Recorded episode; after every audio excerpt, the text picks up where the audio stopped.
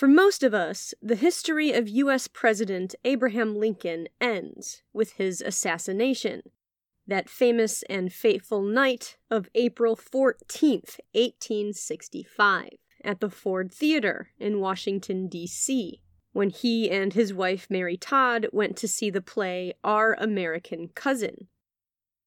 It was a popular comedy at the time, and 26-year-old John Wilkes Booth, actor, assassin, and Confederate sympathizer, who knew the play well, timed the shot of his gun to coincide with an uproar of laughter from the audience, hoping this would help deafen the sound. None of that mattered, of course, since after shooting the president in the back of the head, he leapt from the president's box and landed on stage, breaking his leg before fleeing the theater. The next morning, at 7:22 a.m., the president breathed his last, only 6 days after General Robert E. Lee surrendered his army at the Appomattox Courthouse, effectively ending the American Civil War. In history class, in the U.S. anyway, this is probably where the chapter on Lincoln stopped, and the next one, about the Reconstruction era, began. But death didn't stop the history of Lincoln from continuing. In fact, the history surrounding his body, his tomb, and the failed attempt of some Chicago counterfeiters to steal his body are nearly as interesting as the history surrounding his life. We'll be covering all that because it's too interesting not to. But we'll also be exploring what you could argue is the snarkiest tomb in history. I'm referring to the tomb of Roy Bertelli, known as Mr. Accordion. You've probably never heard of Roy Bertelli, but if you've been to see Lincoln's resting place in Springfield, Illinois, I can almost guarantee you've seen his tomb. And if you were lucky enough, you may have even seen him standing on top of it, playing his accordion as loudly as he could, for the singular purpose of annoying you. Today, we uncover the surprisingly compelling posthumous history of Abraham Lincoln's body and the snarky tomb of Mr. Accordion. I'm your host, Kristen Robine Terpstra, and this is the History Cache. Let's have a look inside.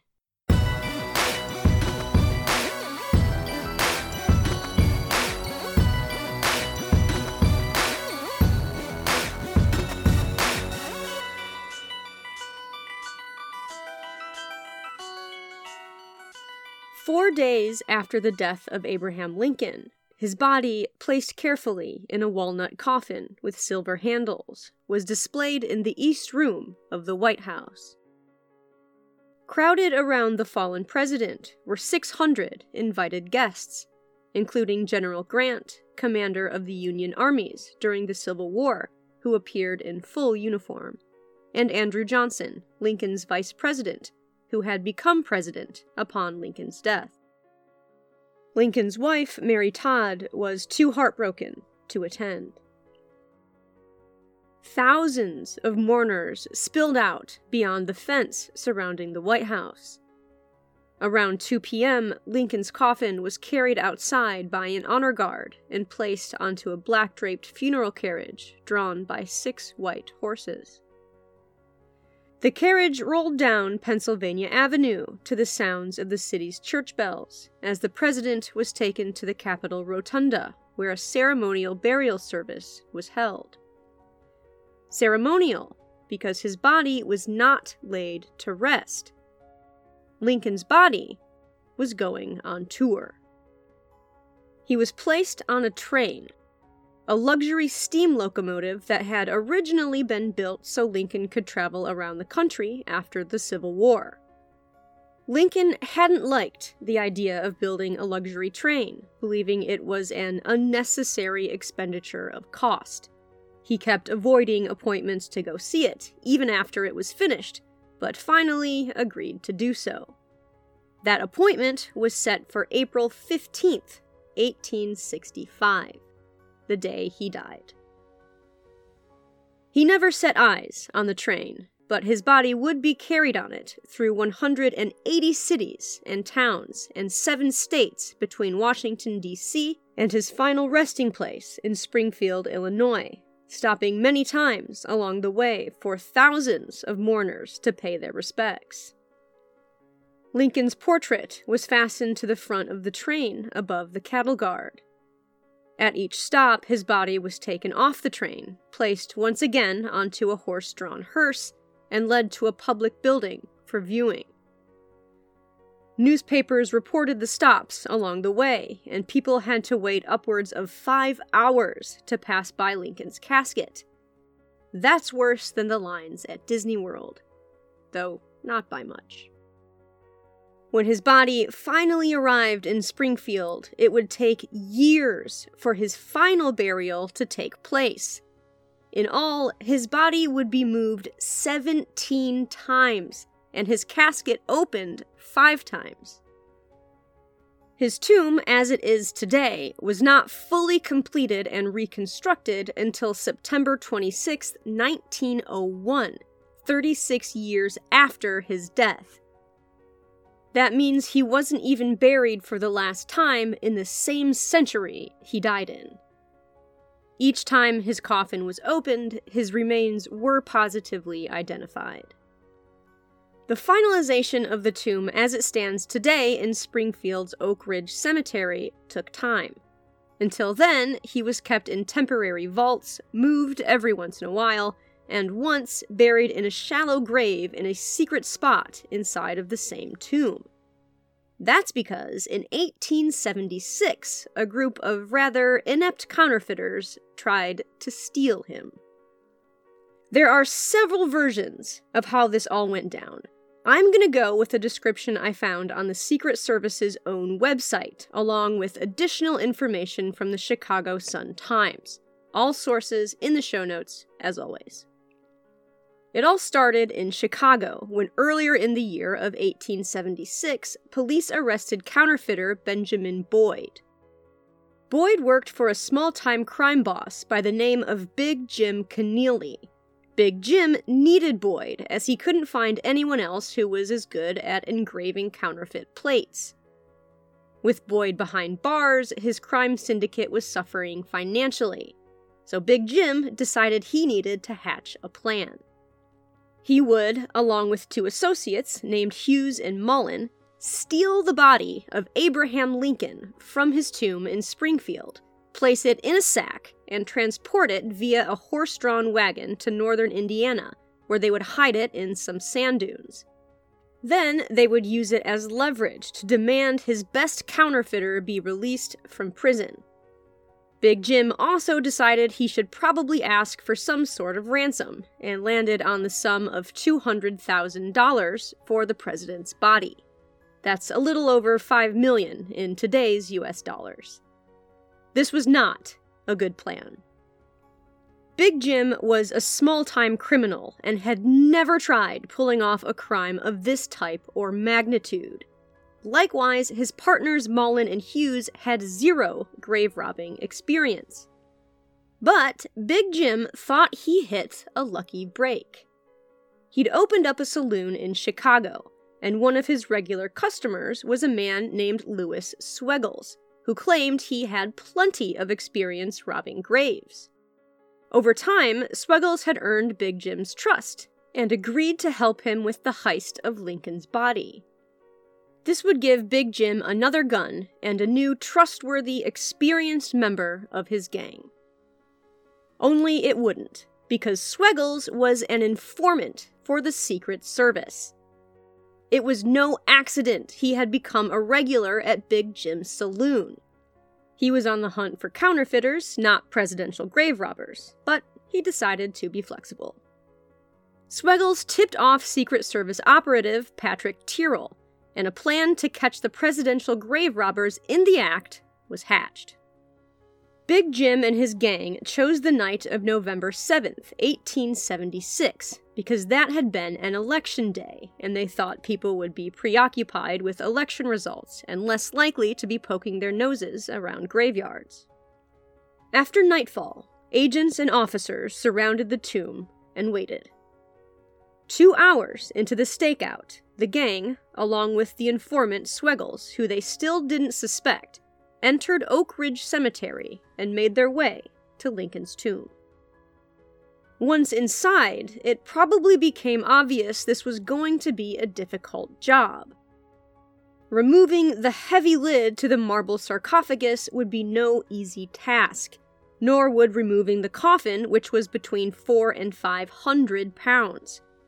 But the thieves wouldn't have much time to try and figure it all out.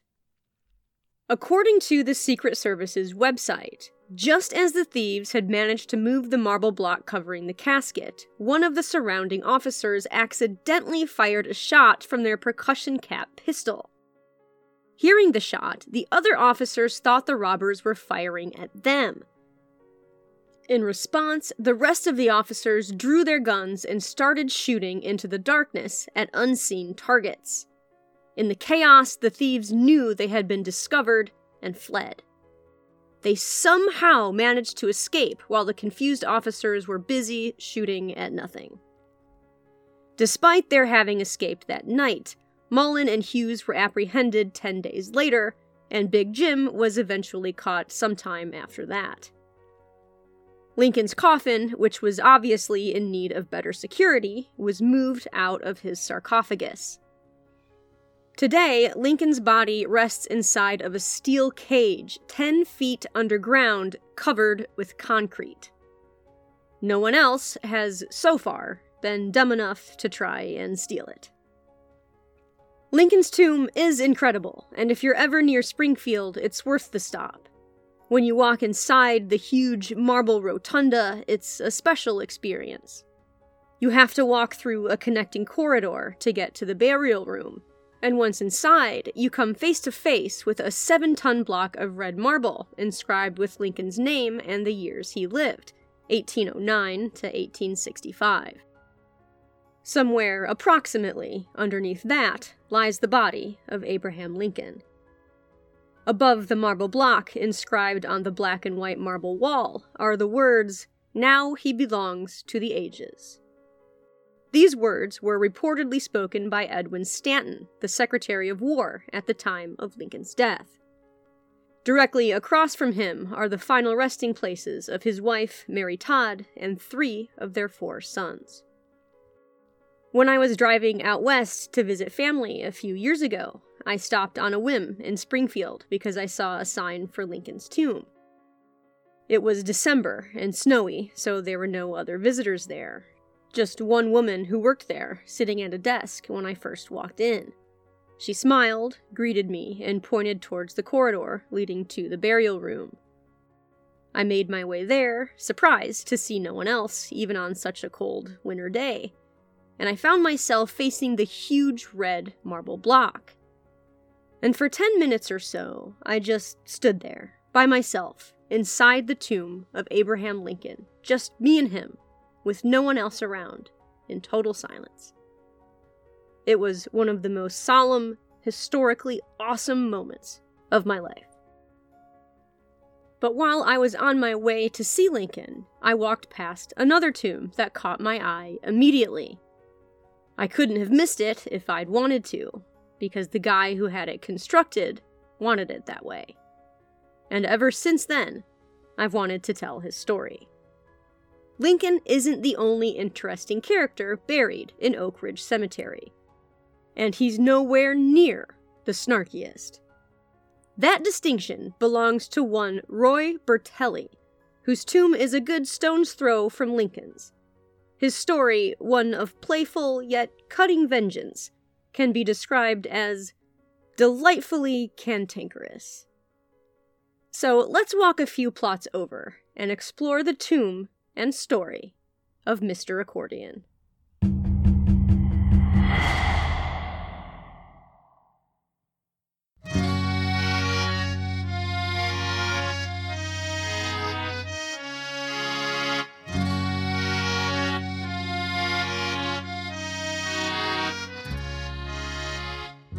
Oak Ridge Cemetery in Springfield, Illinois, is a bucolic, peaceful place, even considering most of the people in it are dead. It's 365 acres, or just under 148 hectares, of rolling prairie hills peppered with thousands of oak trees, hardwoods, and conifers. With 1 million visitors a year, this is the second most visited cemetery in the United States, second only to Arlington National Cemetery. Over 75,000 people are buried here. If you want your remains to be placed in a cemetery after your final curtain call, this seems like an excellent pick. At least that's what local Roy Bertelli thought whenever he wound his way through the picturesque walkways between the tombs and headstones. Roy was born in 1910. It boggles my mind to think of how many changes someone born in 1910 saw over the course of their lifetime. Roy was 2 years old when the Titanic sank. 5 years old when Shackleton was busy getting stuck in the Antarctic ice. He was 7 when the U.S. entered World War I. He was 20 before a large civic project went underway in Springfield to provide electricity and water to the city. He was in his 20s when the Great Depression hit, 27 when Amelia Earhart disappeared. He was 31 when the U.S. entered World War II. And like so many others, joined the fight overseas. He was 59 years old when we first walked on the moon. He was 87 the first time we put a rover on Mars. He came into the world when most of America's farmhouses were still living without electricity or running water, and left it with an internet connection and astronauts floating overhead in an international space station. That is incredible. And somewhere in between all that history, Roy Bertelli realized he loved the accordion.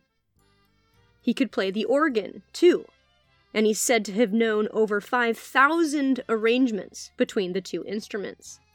He gave lessons for years, even played in Lawrence Welk's backup band for a time. Born and bred in Springfield, Roy had grown up admiring the famous cemetery of his hometown. He knew he wanted to be buried there, but he also knew the odds of getting himself a plot in the sought-after cemetery of Abraham Lincoln was a nearly impossible dream.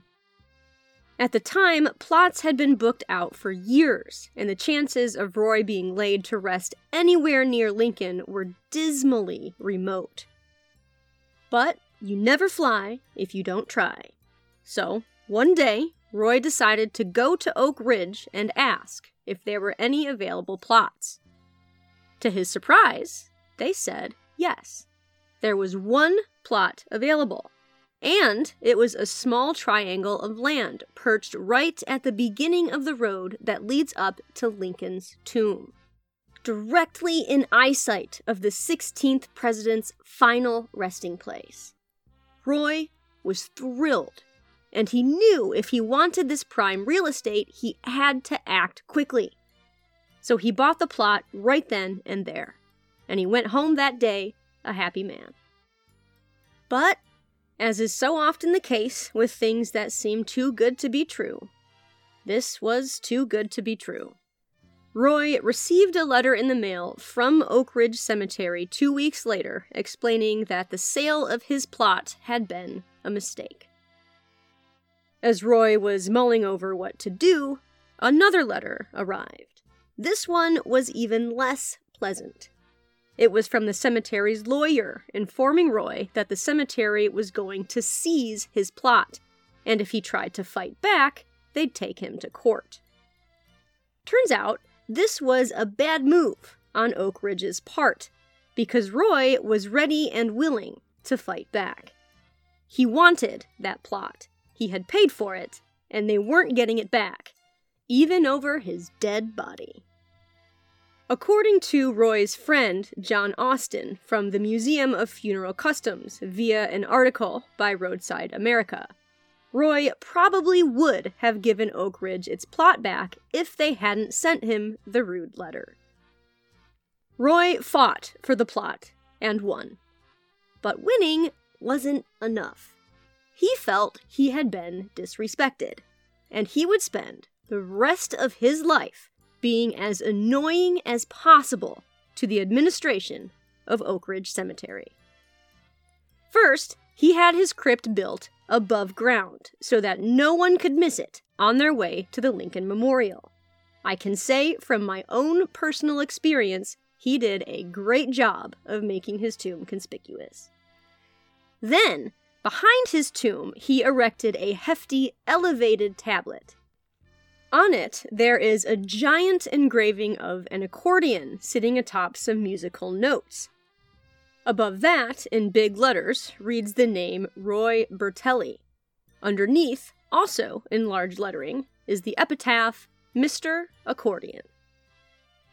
According to Mental Floss, this all cost Roy an estimated $30,000, which is expensive for a grudge, so he didn't wait until he was dead to enjoy it.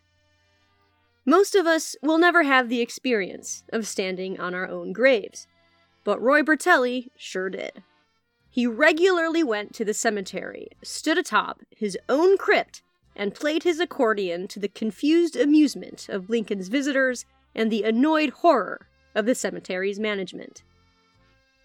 When Roy did pass away in 2003 at the age of 93, he paid for the perpetual upkeep of his tomb. I found a few sources that said in a final act of defiance, Roy didn't even have his body buried at Oak Ridge, only his accordions, and instead chose to be buried at Camp Butler Cemetery on the other side of town. Camp Butler is a cemetery run by the U.S. Department of Veterans Affairs, and as a World War II veteran, Roy would have been able to have a plot there if he'd wanted to. I was honestly hoping this was true, because it would be hilarious. But I had to find out for sure. So first, I went to the U.S. Department of Veterans Affairs website for Camp Butler, where you can type in the name of any veteran buried at the cemetery, along with the year they were born and the year they died, in order to locate their grave. There was no record whatsoever for Roy Bertelli. I then used their nationwide gravesite locator, which is updated daily, and still found nothing. So Roy Bertelli is not, according to their records, buried at Camp Butler Cemetery or any other cemetery run by the U.S. Department of Veterans Affairs. But I still had to confirm he was in fact buried at his tomb in Oak Ridge Cemetery. So I called Oak Ridge Cemetery on the phone, which I wasn't looking forward to, because I've reached a level of introversion where I don't even like calling to order pizza. But it ended up being a great experience. I talked with a polite woman who waited patiently while I explained I was a history podcaster trying to confirm whether or not Roy Bertelli was buried at Oak Ridge. She told me that yes, Roy Bertelli's ashes were indeed interred at Oak Ridge Cemetery, and she even looked up the date of his interment for me, which was March 27th, 2003. I also got the impression it wasn't the first time she'd been asked that question. So Roy Bertelli, Mr. Accordion, is in fact buried at Oak Ridge Cemetery. And that makes sense. It was a dream of his to be buried there. He fought for his plot, and getting to have your tomb a stone's throw away from and in view of Abraham Lincoln's is a pretty big flex. Not bad for a final curtain call. And so, like Lincoln, like we all will be one day, Roy Bertelli and his accordion now too belong to the ages.